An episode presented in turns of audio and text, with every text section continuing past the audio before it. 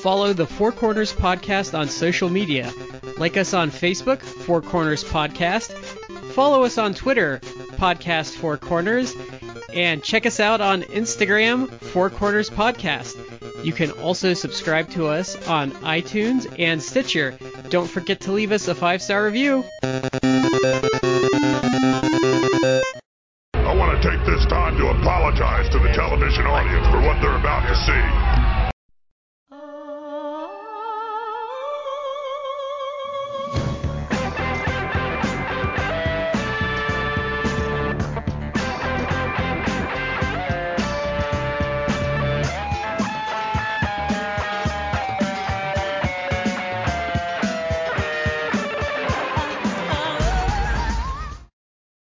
Hello, everybody, and welcome to the Four Corners Podcast. I am Shad here with Matt and Brad. Guys, how are you doing?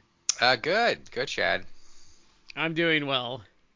I am glad to hear it, and I'm glad that whoever's listening to this episode is listening to this episode. Thank you for joining us for this one. We'll get our shout-outs taken care of right here at the beginning. First one goes to Collar and Elbow, the wrestling brand, collarandelbowbrand.com. Use the promo code 4CornersPodcast. That's the number 4, capital C in Corners, capital P in Podcast, to save 10% off your order.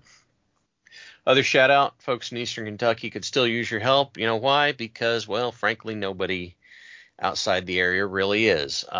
So if you would be willing to help out good folks who got hit by a once-in-a-century storm that I used to wrestle in front of, appalshop.org. That's the Apple Shop. They'll make sure any donations get to where they need to go to help the people that need it.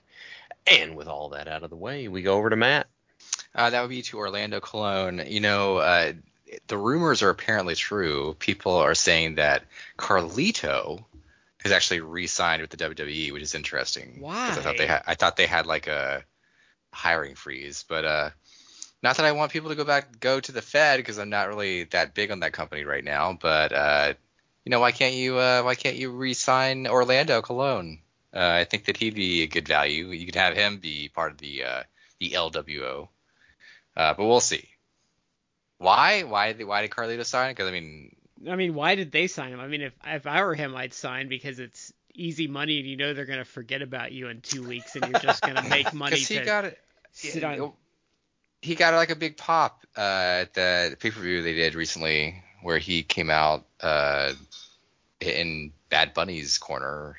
Yeah. Yeah, but that was in his fucking like hometown. Mm-hmm. You know, where people tend to get pops when you don't job them every time. I think it also helps tying him in with the LWO to really give a little more juice to expanding it with the big reaction they got. Yeah, but so I have a slight issue there. Is it's the typical thing that they do, because you know the LWO tends to be guys from Mexico and he's from Puerto Rico, so I mean it's not really like the same thing. He's not even like Puerto Rico's not even like a lucha territory. It's kind of like a blood and guts style territory, but I mean I get why he did it, because they're going to forget about you in 3 weeks, and then you get to make money for doing nothing. So I mean I would do it if I were him. Mm-hmm. I think that it's more, hey, that was a big pop, we could use that coming back, and they don't think about the difference between folks from Mexico and folks from Puerto Rico and folks from other areas too, but whatever. I know, but it's like it's his hometown, well, you know, his home area. They know him, and how many like guys from Puerto Rico were they getting to see on that show? It's like you know, Drew McIntyre when they went to like the UK. Well, they expected that in the UK. I'm not sure they expected it for Carlito for reasons passing my understanding. Okay, I'm just gobsmacked by the fact that they probably were surprised by that. Yeah, well, how can I phrase this? He's a fucking cologne. Like, how could they be surprised by that? No, I mean, I'm not saying you're wrong. I'm just like, you've literally like broken my brain with the fact that they're that stupid. I don't think Triple H would have been surprised, but I think Vince would have been. Yeah, I think so. Anyway, we are not really talking about the E tonight, though. We have kind of a grab bag episode that is not a bag of holding. Hitting a few different things for a few different reactions. And, Brad, why don't you set us up? What are we talking about? So we're actually treading into some territory we have not gone into much. We are going, for 2/3 of this episode, we are going into the 70s. So we pulled 3 matches this week. So for the first match, we are going to All Japan in 1975 for a personal favorite of mine, The Destroyer versus Don Leo Jonathan. Then we're going a couple years forward to 1977 and Greg Valentine versus Wahoo McDaniel. And then we are jumping forward to 1985 for another sentimental favorite of mine, and that's Tully Blanchard and Terry Taylor. All right, so that is an array of names that may not spring to the foremind of a lot of people, and that's okay. And they're all, every single one of the guys in these matches are all-timers in their own rights. They what's the phrase I'm looking for here? They earn their stripes, in terms of being considered as important figures. So and I would argue the Destroyer is should be in. I mean, he's not the GOAT, but he should be in that roundabout conversation of an all-time elite level talent. I always heard about him, but I can't say I've seen too many of his matches. Maybe a couple, but I'd always heard really good things about him, and he was always an interesting character. I guess the last several years he even did an autobiography, mm-hmm. which I think is on Amazon, so I think it's easily accessible, but I have not really seen a lot of his stuff, but he had a long career, and I think his biggest claim to fame, wasn't it that he wrestled a match against Rikidōzan, mm-hmm. yeah. way back in the day, and 59 I think maybe. Yeah, nowadays, obviously, things are different. Things were bigger back in the day because it's you didn't have that many options. Nowadays, everyone has 1,000 options to choose from. But back in the day, he pulled some sort of massive rating.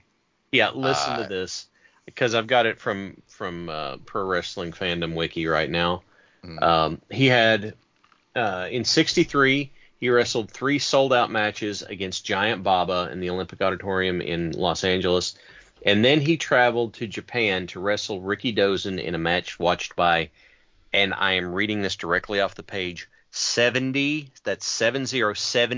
million TV viewers. Jesus Christ. Right? That, if that's legitimate, which it's that, I don't think they were really, this is kind of the days before where Vince McMahon would dramatically kayfabe numbers. I mean, they may have kayfabe numbers back then, but if it's even close to being accurate, that may, in theory, be the most watched wrestling match of all time, even though people don't, watch it today nowadays or talk about it. Yeah. Yeah, it would depend because I don't know what those 1950s Dumont Network matches pulled ratings wise. I don't know, but he went and worked a match with the father of Puroresu and G.O. And then right after, in the next year, he beat Dick the Bruiser for the WWA heavyweight title. So he briefly held the AWA world title as Mr. X. Well, no, wait, he was Doctor X. Yeah, Doctor X. He briefly held the AWA World Title. Wasn't he also Mass Superstar? No, that's Bill Eadie. Oh, but I thought that he kind of went by the Mass Superstar too. I'm not sure. I'd have to look. I think he's mostly been the Destroyer. Well, yeah, mostly that was his gimmick. Look it up. Ring name said that it was Bruce Marshall, Dick Bayer, The Destroyer, Doctor X, Original Destroyer, and Super Destroyer. Okay. So apparently he played in the Orange Bowl in the 50s, had a master's degree in education, was an Eagle Scout, and a teacher and swimming coach before he got into wrestling. Like, the guy was smart. He taught after he finished wrestling too. For did he really? Mm-hmm. His career, if this is to be believed. His debut was at the end of 1954, and he retired in 1993. I think it was one of those things where he came back and he like wrestled like once or twice. Like a handful. Yeah. Okay. Let me see. Semi-retirement in 84, and then from 84 to 95, he taught phys ed in Akron, New York. His build stats. Were 5'10", 242 pounds. Mm-hmm. But if, especially in this match, if you like were to look at this guy, like he's built like a fire plug. He's just she's kind of short, which 5'10" is not like particularly short. I mean, he's like, but I'm just a little high. Bit. I'm a little bit taller than that. I'm not that much taller than that. I'm just only a little bit taller than that, like by an inch or two. And so 5'10" is like, you know, average height. It's hard to tell though, because he was in there with a fucking ogre. Oh, we'll get to that. But 5'10", 242, like he had some good size to him. Not like he's a monster. He's deceptively big. Yeah, it's like when I say fireplug, it's in truth, it's like that's how he is, like a fire hydrant. It's like he looked like stocky, and like he had muscles. I'm not saying he had muscles, but it's like he looked solid. Yeah. That's the best way to describe it. Like he even though he wasn't a big man, it's not like you're wrestling Big Van Vader. He did seem to me that if you like would run the ropes and do the whole like crash into him thing, like it would probably hurt. Like he looked kind of a thick boy. Yeah. I want to watch more of him because like given his stats and everything that he did in his career, it's like he really should be hyped up more than he is, and I think I have to imagine it's because like there just doesn't seem to be a lot of footage out there. Yeah, so there's quite a bit now. If you go, especially like All Japan and like JWA, a lot of that stuff's out there, and there's a lot of footage of him and that stuff. I see. He's kind of one of those guys where as they've found footage as the aughts progressed, like he's gotten more hype. Now, in fairness, Meltzer did have him in the Hall of Fame in '96, mm-hmm. So it's not like he was a total forgotten entity. But there's a good smattering of his matches that you can get, especially if you get into like those All Japan Classics shows. He's on there a lot. I see. It's kind of a his stuff wasn't widely available when the current like zeitgeist of all timers was being built. So when the narratives were being built, there wasn't a lot of him. Also, that Rikidōzan match is on YouTube, I'm fairly sure. Okay. Well, I'm going to look that up right now then. Now there is also and I highly recommend it. There's him commentating a match of him wrestling a bear. And he's doing the commentary, and he's bitching at the end because the bear gets a Coke for winning, but the bear got like DQ'd. There is a DQ or something. He's like, no, that bear shouldn't get a Coke. It cheated. But yeah, that's on YouTube too, because it used to be on his website back in the day. But his commentary is pretty funny. Yeah, Rikidōzan, The Destroyer, 12/2/1963. It is 35 minutes. I feel like I might be 2 out of 3 falls. I heard an interview once with Destroyer, you know, at Dick Bayer. I think it's his real name. I think I can't recall if it was like Jericho's podcast or Austin's podcast, and this is years ago, so it's not like a recent one. I can't remember who it was, but his stories were interesting. He had a lot of like old man voice and old man like the way he.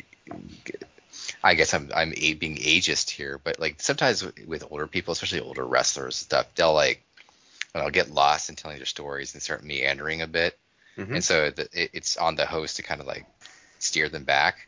Yeah. But I remember like listening to his like old stories, and I found it interesting.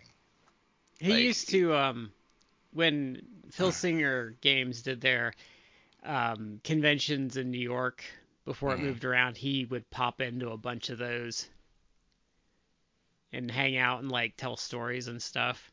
Mm-hmm. Well, he is facing a guy here that I'd heard you talk about a lot, Brad, but I had never actually seen one of his matches, and I found it interesting. I feel like if this was your first exposure to one Don Leo Jonathan and you've heard tell of what he was capable of, you would not have been disappointed. I didn't know what to expect. I knew that he had the nickname of the Mormon Giant. Mm-hmm. I guess he really was Mormon. I don't know. Or maybe he's just like from that area.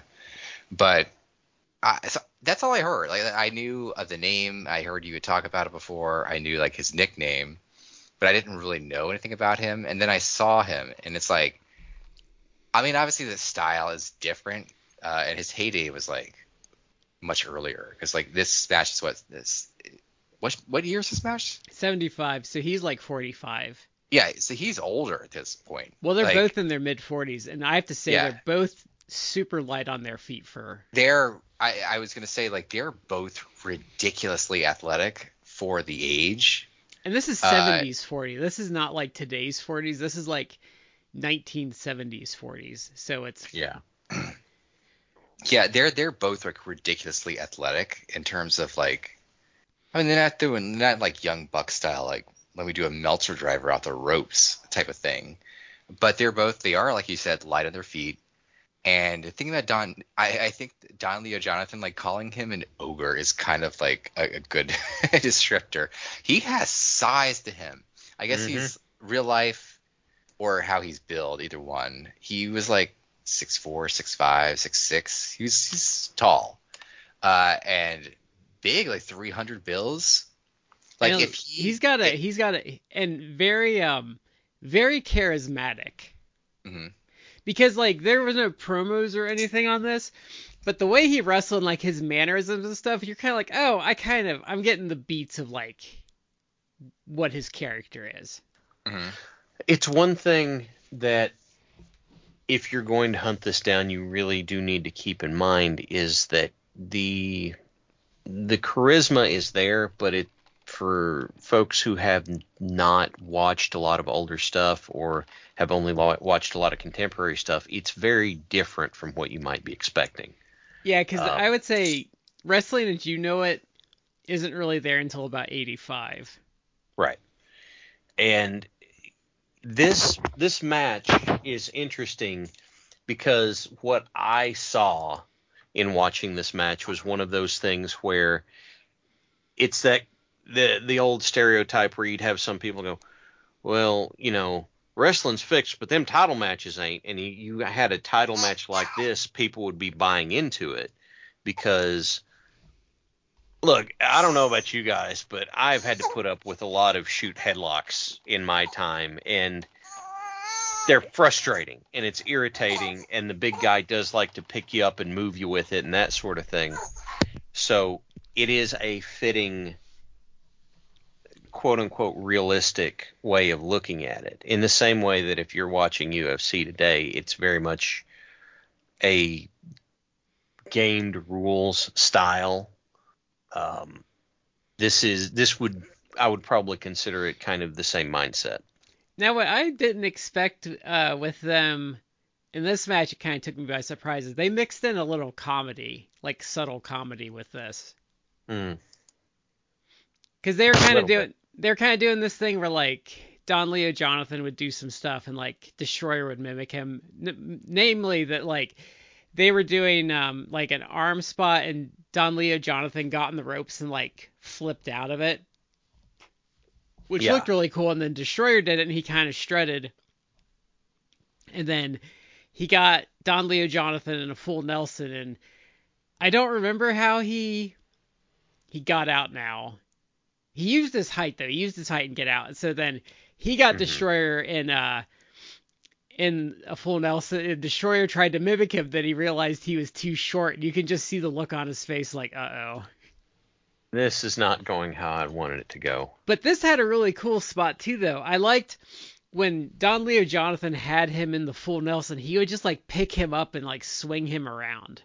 Mm-hmm. Like, kind of in a big swing with that. Like, oh, someone should rip that off because that was cool. That was kind of something that Chris Masters did a little bit when he used the full Nelson or the master lock, whatever we want to call it. But it was not the same, similar, not the same, I guess. And it was an impressive look to be hanging by. If you've ever been put into a full Nelson, you know how frustrating it is. And then to have the guy just pick you up and swing you around in it. Not only is that painful, but it's frustrating because it's just like, damn it, damn it, damn it. Yeah, and then there was a really cool spot. It was probably the highlight of the match, like the big spot of the match. So Destroyer tries to monkey flip Don Leo Jonathan. And now remember, this guy's like 6 feet tall, close to 300 pounds. He lands on his feet and then drop kicks him. It's an impressive little sequence to see. You don't see people like land on their feet out of monkey flips a whole lot now. Maybe about a third of the time, and it's usually someone like Dante Martin or something like that. Yeah. So, and then it's an impressive spot. Well, and then I kind of liked at the end, like the way Destroyer was trying to get him in the figure four. Mm-hmm. Like the way he kept trying to pick the leg and go for it. I thought that was an interesting, like a different way of executing that move, because it's always kind of a big hubbub, but it would just be like he would get Don Leo Jonathan down. He'd just be like, oh, start like doing the turn to get the leg and stuff. And then because this is like pre-1990s Japan, they both go over the top rope, and Destroyer's trying to get back in, and Don Leo Jonathan like just kind of plucks him off the end, and they both get counted out. Yeah, which is like a standard ending. So this is a very like Shad said, if you're used to modern wrestling, this is going to be a bit of culture shock. I would say it's an interesting match because they're both very good at what they do, and there's a lot of charisma. So even if it's different and you're not super enthralled by it, I think they keep it from being boring with their personalities. I would say it's a good match, but I'm looking at it kind of like with the lens of modern wrestling. But it's not a bad match, and the best way to put it is like it's interesting. It's like looking at a different era, and it's also like a different style. But to me, like both Don Leo Jonathan and Destroyer were both like really compelling. Even though it is mostly just like headlocks and other stuff like that. But even then, just seeing them like kind of trade like wear down holes. And it was even like when Don Leo Jonathan would just stop after he did something, he'd be like, oh, like, you know, that was good. Like, here, like, you know, let's shake hands real quick because like I appreciate, you know. That was quality. Yeah. I'm in the same vein as Matt. I look at this and I do not think it is bad, but to reach for, and this analogy, I admit, is going to be a bit more hyperbole than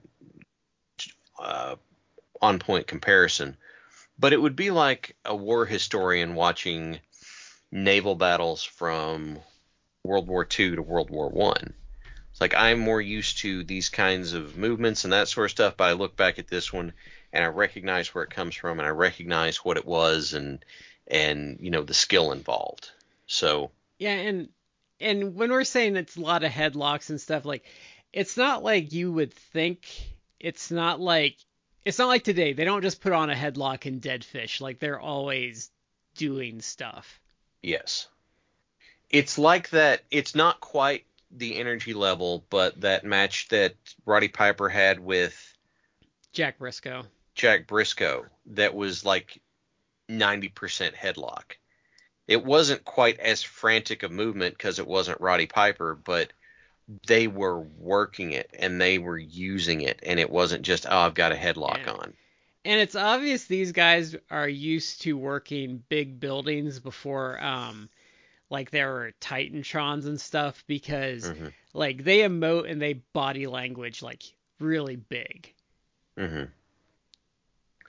Yes, they do. It's, you know full well someone who has been trained to work live crowds as opposed to someone who's been trained to work TV, because it does not matter. Even if you're doing something sneaky, you do it big enough that everybody knows what you're doing except the ref and the other guy.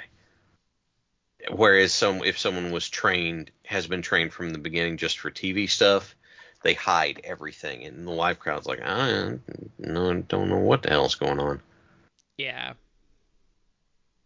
I think probably contextually for the time it was pretty good. I think that's a fair assumption. So we're gonna bounce ahead about 2 years, and we're gonna go to some Mid-Atlantic. So we're going for Greg Valentine versus Wahoo McDaniel. So I'm pretty sure based on what we watched, though, Greg Valentine put up $2,000 worth of silver dollars for a title shot. Is that what the angle was?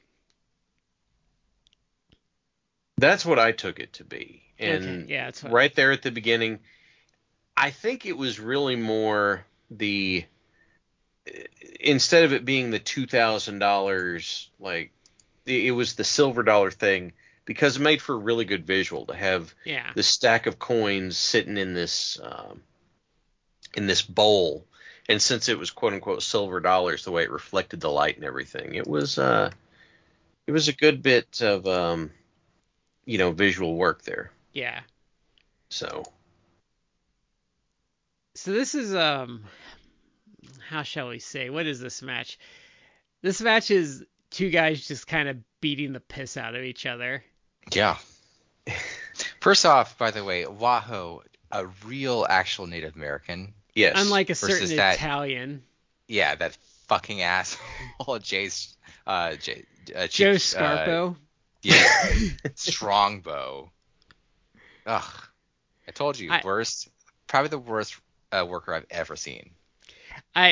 There's a quote that he had about when he became a wrestler. He's like, yeah, Jim Barnett called me and said he needed an Indian wrestler, so I guess I'm like a wrestler now. There was, I can't remember specifically who it was, but there was somebody who had the story that when Strongbow was an agent, he couldn't let anybody come back, and he couldn't let him come back and say, hey, you did a good job with that.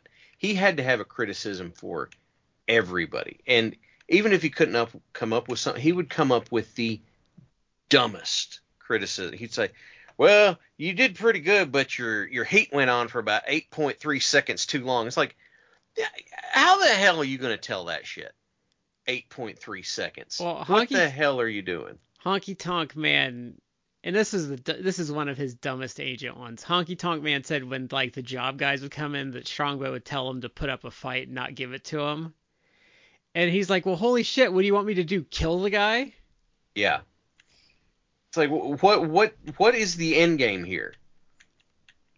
Am I supposed to just blister this poor guy who's coming in to... Well, I guess so. I mean, Strongbow was trying to justify his existence as an agent, and it was not... And his worst crime of all is he did not pay the gift tax when he gave Tatanka that headdress. You pay your taxes. That's legitimately, though, a funny angle. Again, I said this before on the podcast, I think. I'll say it again, but that's a really, really, really funny angle, because like you just have Tatanka holding the feathers, and like Strongbow, fat, stupid Strongbow is like the ropes, and Tatanka's like, why? Morbidly obese Strongbow that they had to probably get a forklift to get off the mat when. Horribly obese. Fun Wahoo fact though, I think it was his Little League coach was George H.W. Bush.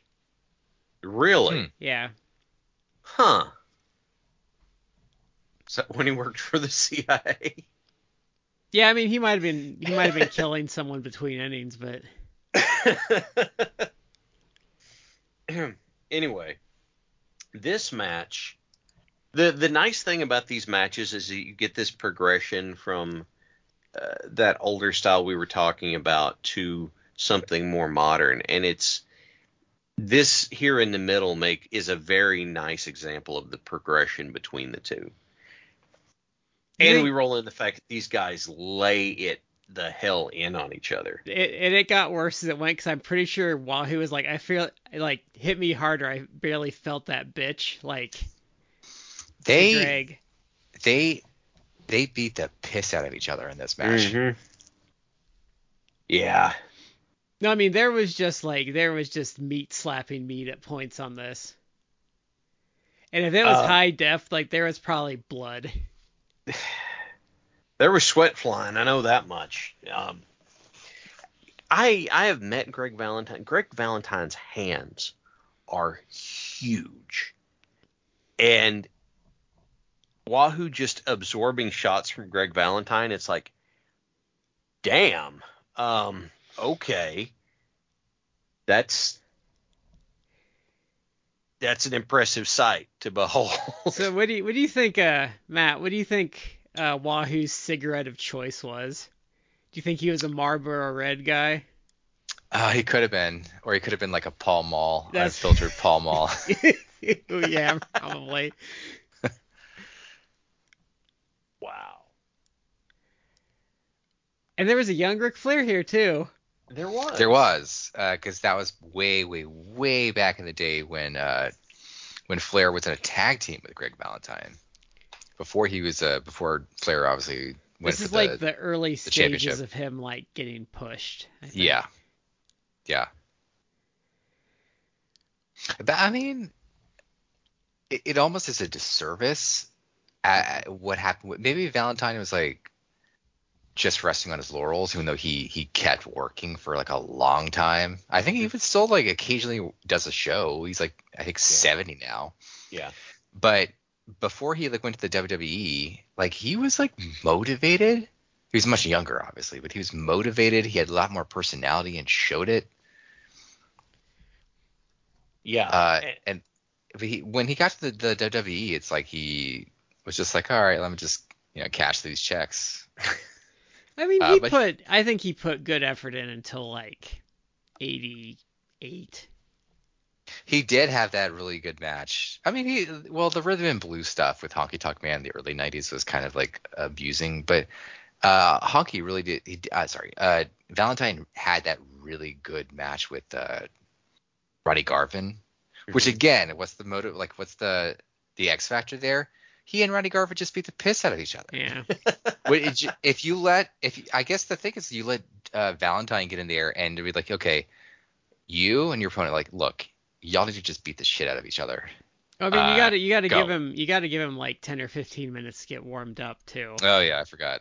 You've got to. Well, that's the thing is you're out there doing that. You've got to give enough for your adrenaline to get up that you're not going to take that shot and fold. Yeah. Now this match, well, and I want to say because he can be a little dry at times, I liked Bob Cottle's commentary here because he had a little fire. Bob Cottle in his commentary. He was down for seeing Greg Valentine get hit is what he was down for. But like he reminded me more of Gordon Sully where he actually reacted to stuff. Mm-hmm. Like. And I thought David Crockett was pretty good in this, too. I think the announcers did a pretty good job with this when they kept momentum in pace with what was going on in the ring. So when big stuff was happening, they increased their tempo. And when things got slower, they relaxed a little bit. And it was it was accentuating what you were watching. And I appreciate like the old school announcers like for this stuff because they also shut up sometimes too. Yeah. I have to admit, Brad, in watching this, it reminded me because Valentine lined up dropping his elbow a few times. And I was reminded of the video you sent to us where they did the demonstration of Greg Valentine dropping an elbow through like concrete blocks in the ring. Mm-hmm. And I thought, wow, the kind of build they did for, you know, Valentine's elbow drop, just demonstrating this isn't even his, this is a signature maneuver of his, but it's not, you know, his finish.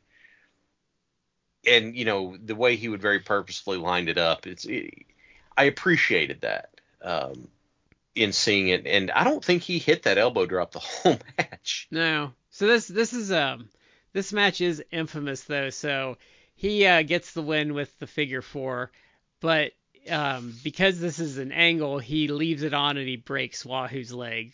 And I believe because he's a really good heel, he had a shirt made that said, "I broke Wahoo's leg." Yeah.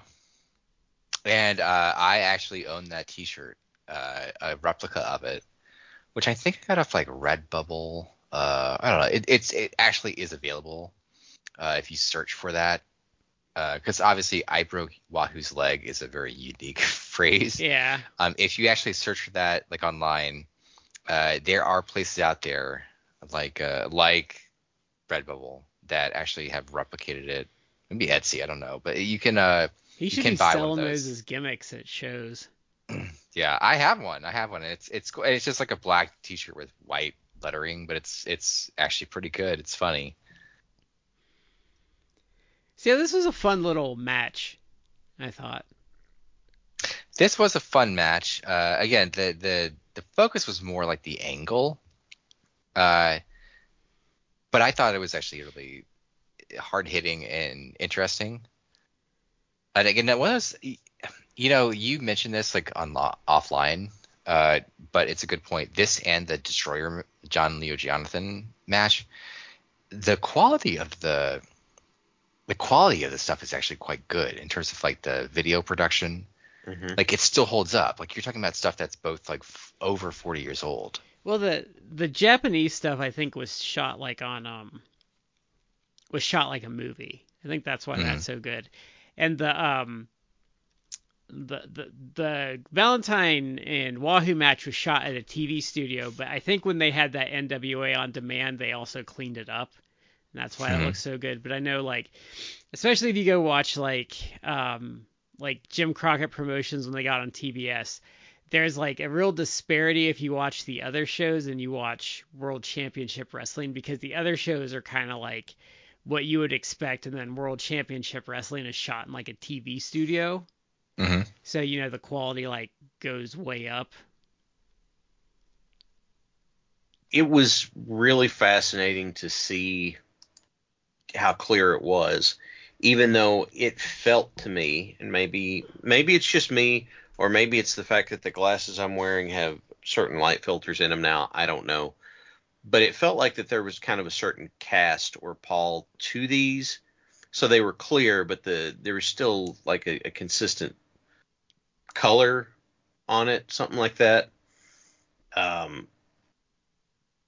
still very sharp. Yeah, I think so. Okay. So we're going to go to our final match of the night. So this is from 1985, I believe August of 85. So they were doing like I don't remember what they called it, like the Challenge series in the summer of 85. So they would have a title match every week all summer. Okay. So this week's match is Tully Blanchard defending the United States title against Terry Taylor. So for me, this is like when I started going back and watching this era, especially when 24/7 was still around. Mm-hmm. This is like one of the first matches I saw when I started watching like the old World Championship Wrestlings. Wow. And like this match really, like at the time, and I was much younger, really encapsulated for me why I like Southern style better than WWF style from this era especially. How would you describe it? So this would be, well, I think there's a lot of angles to it. So I think for starters, I mean, the quality of the work, but then there's like the the kind of gritty presentation, that there's like an almost like visceral quality to it. Mm-hmm. Like you can kind of smell it a bit, like just the smell of like sweat is kind of on it, but also like the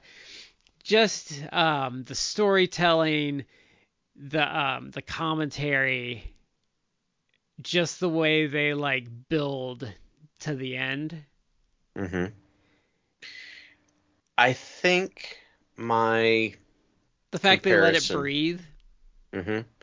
My comparison is there are some movie fight scenes that drive me crazy because they're just terrible. And then there are some that I can look at and go, okay, we're doing like a semi-realistic stylistic thing here. There's enough, like the hallway fight in the first season of Daredevil is a very gritty feeling, realistic looking scrap, but it's also stylistic in that they're still kind of doing the 80s side scroller one guy at a time thing with it. But I can look at that and enjoy it, and I'm getting, it's a similar vibe here where I can look at this and go, okay, we're getting some, it's gritty, but it fits with the style and that sort of stuff, and it's fun to watch, and Tully Blanchard sells his ass off, as opposed to like same era WWF stuff is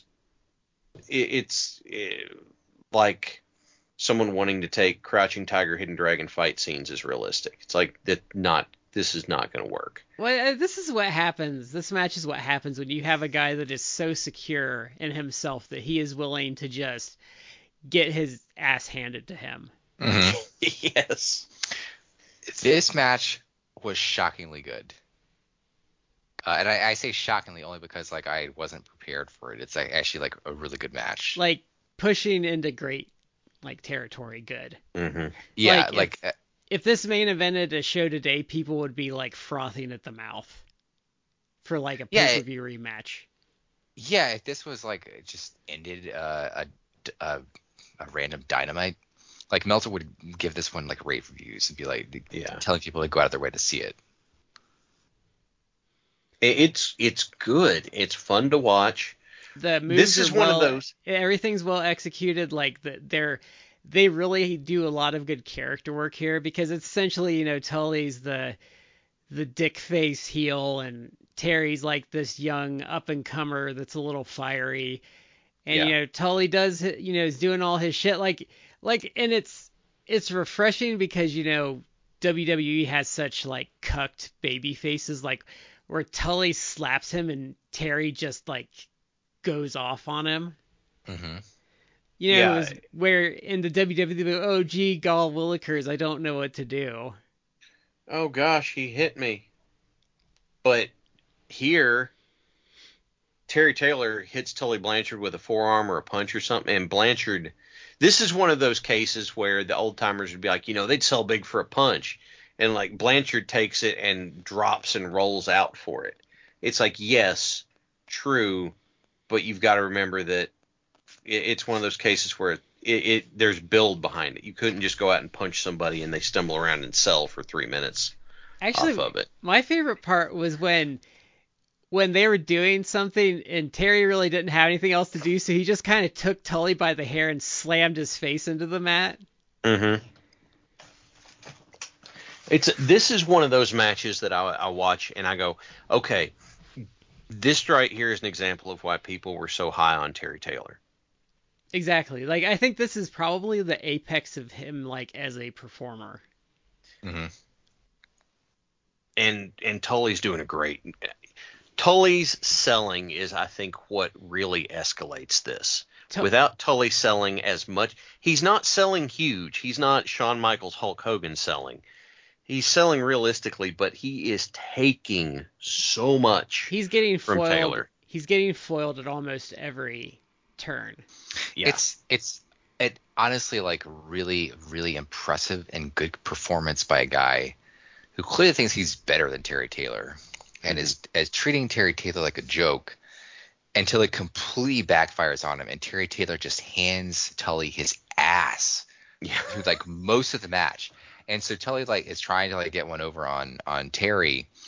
And best he can do is like he holds on largely. Like he's not like Terry doesn't beat him outright, but Terry is almost has his goat like multiple times. It's an impressive performance. Like both guys actually knew the part they had to play and were actually really, really delivering on that like perfectly. I would argue Baby Doll was on point for this too. She did a good job. She did a good job because she knew not to get involved most of the time. And she knew to act concerned. Yes, yes. Because that's kind of, I think, the interesting dichotomy is when it starts, Tully's obviously not taking him seriously, but Baby Doll's like more hesitant about it. Yeah. Like she's a little worried when it starts, and then when things start going south, you can tell she's like freaked out. Oh God, I told you so. Yeah. But this is like great heel work because he makes Terry look like just an absolute world beater. Yeah, it is really, if you want a masterclass in good heel selling, this is it. Because Tully knows his value, he knows what he's doing, and he is not threatened by, for lack of a better term, he ain't threatened by showing his whole ass for this match. And Taylor really benefits from it. It's what it.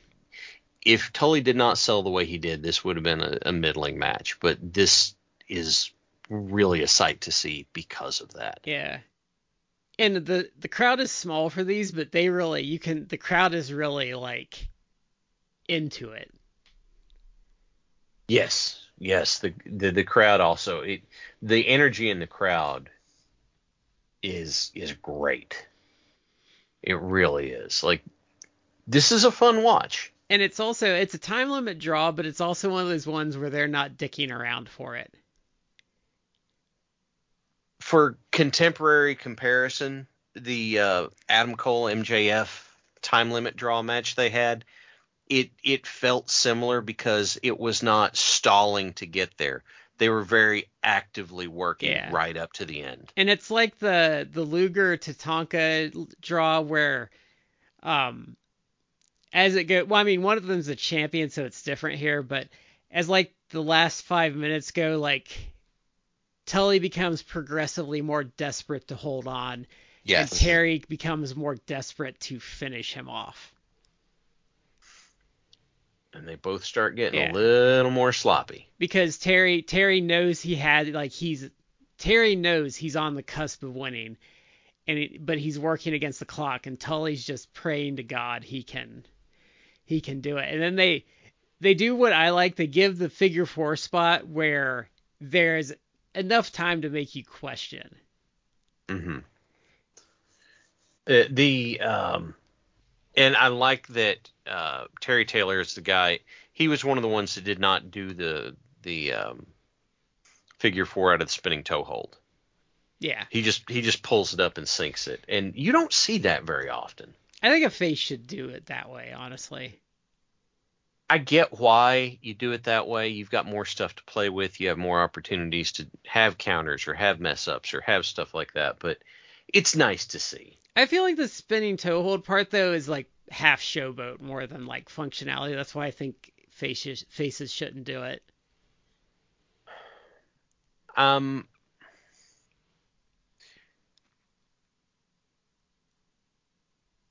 I could probably sit here and come up with a kayfabe reason for it, but it's so ingrained at this point. You know why? Oh, I know. I'm just saying, like, thinking about it functionally and seeing Terry Taylor do it, it's just one of those things where I'm kind of like, face kind of should do it that way. I like it that way myself, yeah. Yeah. And again, like the commentary with Tony and David's really on point.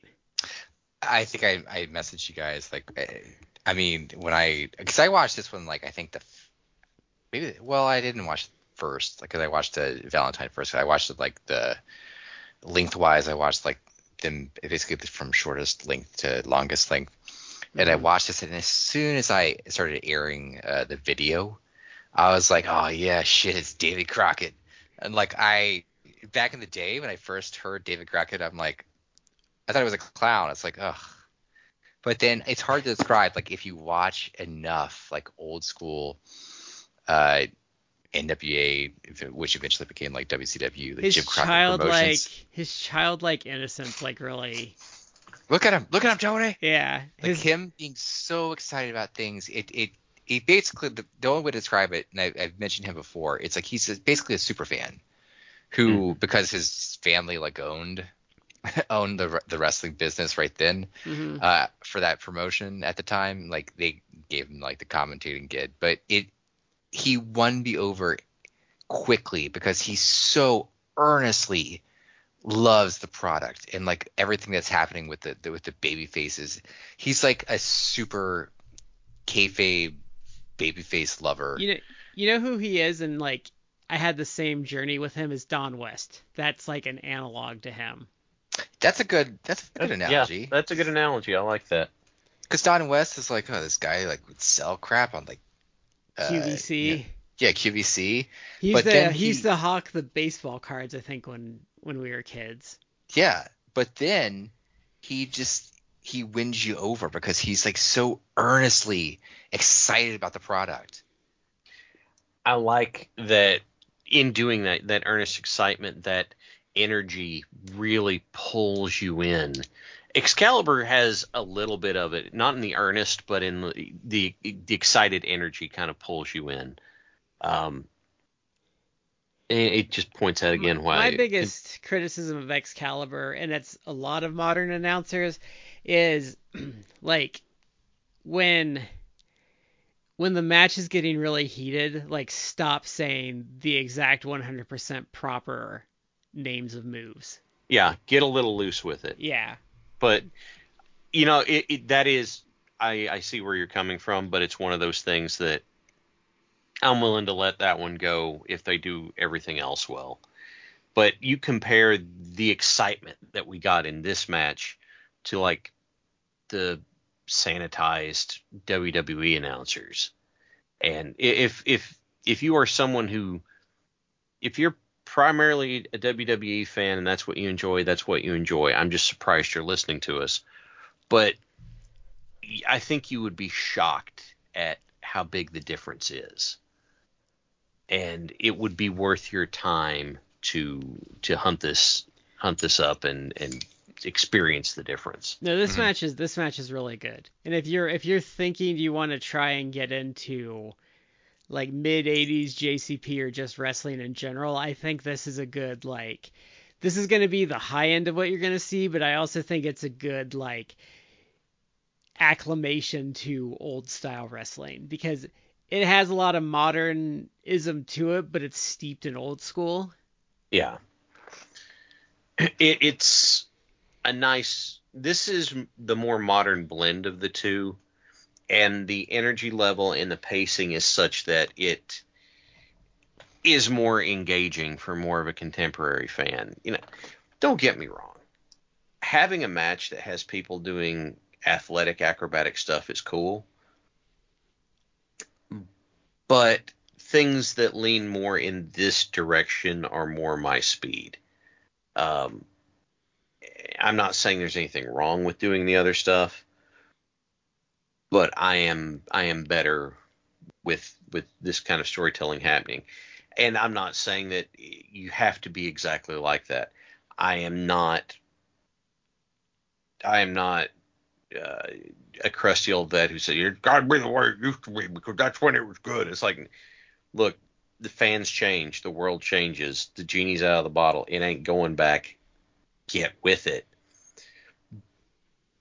But this is a great example of high energy, plenty of movement, hard hitting, but not killing yourself to do it kind of stuff. Mm-hmm. And I like that. I appreciate that quite a bit. Oh, and we need to mention too, Terry Taylor busted out the Anderson Slam. Oh, he did. I saw that, and I popped. They mentioned, they mentioned on commentary too, because I think David's like, oh, he's using Arn's like body slam there. Yeah, it's the old classic like hammerlock into a body slam. move, which I popped big for that because that's I know that Arn used to always do that. I don't know why someone hasn't like ripped that off. If, especially like people, if you like do a move or a signature move or even a finishing move that like focuses on that. I mean, like MJF uses the Fujiwara armbar. Yeah, it's like, yeah, you should like maybe do that. I know it's not as flashy of a move, but it's like, to me it looks so brutal. I suspect he probably will before it gets too much further down the road. We'll see him break it out, but I don't know. Yeah, this is really good, and it's like 20-ish minutes. Yeah, it's around about 20 minutes. It doesn't really feel that way. Well, no, because they there's a commercial break, so we probably saw more like 14 minutes of it, maybe 15. Okay, that's fair. There is a commercial break, so it does break up the flow a little bit, but it's when I say that, it's like there's like action throughout. It's not like they're just like, okay, now it's 10 minutes of a headlock. Yeah. It actually is like, again, it's pretty fast paced, and like you said, it really is Tully like increasingly getting desperate because he thought he would put this guy over easily, and he's not like at all. Yeah, and it's really like him getting foiled at almost every turn. But yeah, I think this is the best of the three we watched, but I think an interesting theme that ended up happening through all these is the character work through all the matches. Like, I think all of these matches had really great character work. Yes. In a vacuum, you still get decent character stuff out of it. It would benefit from having, you know, more interviews and that kind of trapping around it, but you still get a feel for who these guys are. You know who the face and the heel is. You kind of get an idea of the stories. Because even like Don Leo Jonathan and Destroyer, that one's a little grayer, but it's like, okay, well, Don Leo Jonathan's the heel, and obviously the way they're doing stuff is the Destroyer is the established like guy in the territory, and Don Leo Jonathan's newer. Like they communicate all of that stuff. Just by the way they do it. Yeah. They do a good job. All right. Well, what else were we going to hit this evening? I don't know. Do we have anything else? Matt? Not really. I guess, like, timeline-wise, I don't know if any of you guys catched the first episode of Collision, AEW Collision. It was supposedly good. I missed it. It was supposedly good. People did give it like good reviews. They said that, which is probably the biggest thing, they said that it felt different than watching AEW Dynamite, which is good because I think that a Saturday show is kind of hard to do ratings wise. There's a lot of competition. Yeah. Look, there's competition that's going to happen from the WWE, from UFC, and those are like the closest rivals. But I mean, there's going to be competition, which I guess, I mean, sometimes there's competition during the week, but it's competition for like actual real sports. Yeah. So if they get like a decent rating, and there's rumors that the ratings haven't come out yet, the rumors that it may be like 800,000, which would be like pretty good. That's like for a Saturday night. That for a Saturday night non-sports, that would be like pretty good.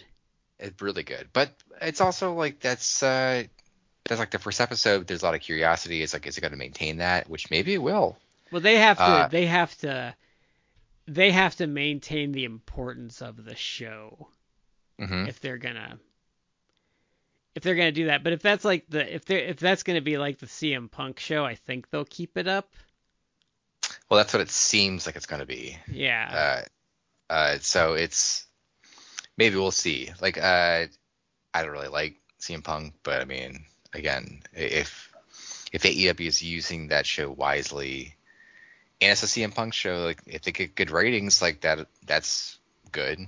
That show is also notable because it featured the I guess, the re-debuts for various reasons why they were out, but of Miro and Andrade. Yeah, I noticed that all the malcontents were on the show. Yeah. Well, that's maybe not the worst use of them. I believe from what I heard, because I didn't watch it because I was never going to watch it because I am incredibly biased on that front. But I honestly, like, my feelings aside for Punk, they're at that point now with how much TV they have that I would have to pick and choose which one I'm going to watch.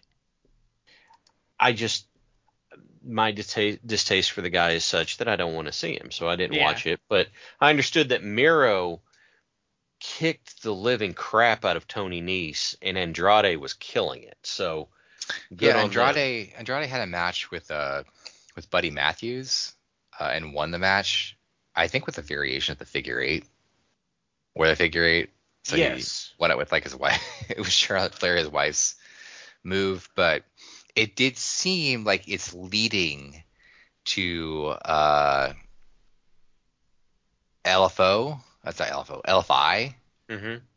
La Facción Ignorables. I can never say that last word right. I think I'm pronouncing it wrong. But that group, they look to be like they're going to engage in a feud with the House of Black. And Rush is, I guess, out right now for a little bit with, because on paternity leave, like he and his wife just had a baby or another baby. But I think so. I think like in the meantime, Andrade is going to have a couple guys. Some of his friends are like Tony Khan's going to bring a couple guys over from Mexico to actually like maybe do a match or so with House of Black. But it does seem like it's going to be like Rush, Andrade, I guess Preston Vance in a feud with House of Black, which it actually seems like it'd probably be pretty good. Yeah, it sounds like a good matchup because you have Vance squaring up with Brody King, and then the other guys. You have, it seems like, good visual and stylistic matchups. That's what I was trying to say. Yeah, and I don't know what they're going to do with Miro, but Miro is obviously a good hand. Mm-hmm. So I would hope they would do something with him. I haven't seen the show. I have a DVR, so I'll watch it eventually. But I have no idea where they're gonna go with Wardlow from here. I don't know, because Wardlow lost the TNT title to Christian, which I feel is just a backdrop because like Christian, he lost the TNT title to Luchasaurus. And Christian was, of course, acting like he won the title. I feel like this is all really a backdrop to the whole Jungle Boy Christian storyline, because the aid storyline, it's like Luchasaurus had not wrestled a match in months, I think, and here he is. He like his first time out, he won the title. And I know people are like, well, what are they gonna do with Wardlow? That boat sailed. They kind of botched him last year. They did kind of botch him. I honestly think they should have given Powerhouse Hobbs more of a of a stretch with it instead of going back to Wardlow.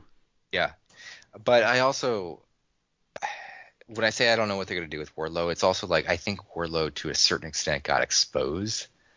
Like I don't think he's a bad worker, but I think he's a limited worker. Yeah, I think too. And I think they had like Tony Khan / AEW like kind of didn't do him favors the way they booked him. Like he should have been booked essentially as like a Goldberg type of character, and that he did have him go out there and beat guys like quickly. The problem is though, Goldberg was overall more talented, so when you needed him to work longer, he actually had the capabilities, if you had him with the right workers, to have like good matches. Mm-hmm. Like Goldberg's kind of an underrated in-ring guy, truthfully. Yeah, he's Wardlow has some really cool spots. The guy, obviously, his Powerbomb Symphony. The guy throws an impressively good-looking swanton, but the connective tissue for his offense feels like is lacking. Yeah, he doesn't have like – he just doesn't have – he's like a 5-minute act trying to give you 15 minutes of content. Like he just doesn't have enough.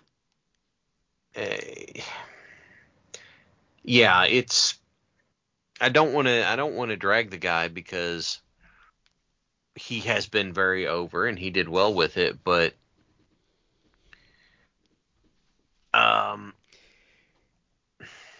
I mean, sometimes guys just don't have longevity to them, though, because that's kind of the thing when people were justifying them not putting the title on Braun Strowman. They're like, well, he's not going to, like, the act's going to get old. It's like, well, yes, but if he gives you 6 months of a run and extra money you weren't going to get before, well, who cares?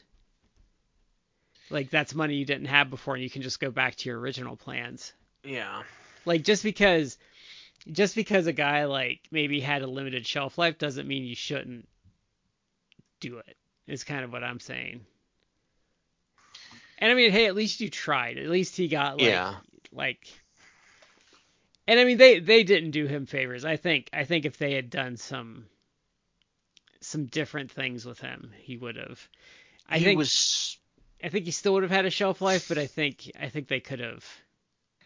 I think he was so good. He was so good as the heavy for MJF, and he was so good as the backup that, I mean, he got so over. They're like, well, we're going to go with this. We need to go with it. And I don't blame them, but beyond that initial switch, it just wasn't hanging on. Honestly, I think Wardlow could benefit a lot from segueing into being a tag guy. Because there you can have him be that heavy again, be that big presence, take that hot tag, you know, do big cool spots on the House of Fire thing. But he doesn't have to string the entire thing together himself. I think that, and there is no shame in this, but I think that he could probably have a good career as a tag guy going forward. Maybe. I saw someone like actually propose Wardlow and Hobbs as a tag team, and I mean, I do think they should be doing something with Hobbs.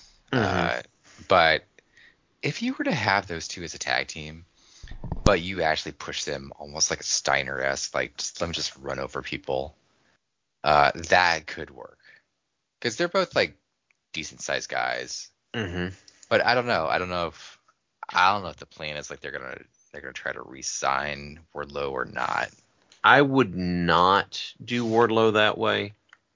I would put Wardlow in a tag team with someone who has a different complementary style as opposed to having a similar style to his. And then that way you have this nice visual contrast, and when Wardlow gets the tag to come in, the other guy's been like, you know, doing the flying stuff and doing the hit and run and doing the fast stuff, and then you get the tag and Wardlow brings the hurt. I think that would be a better dynamic, but you know, TK ain't calling me about it, so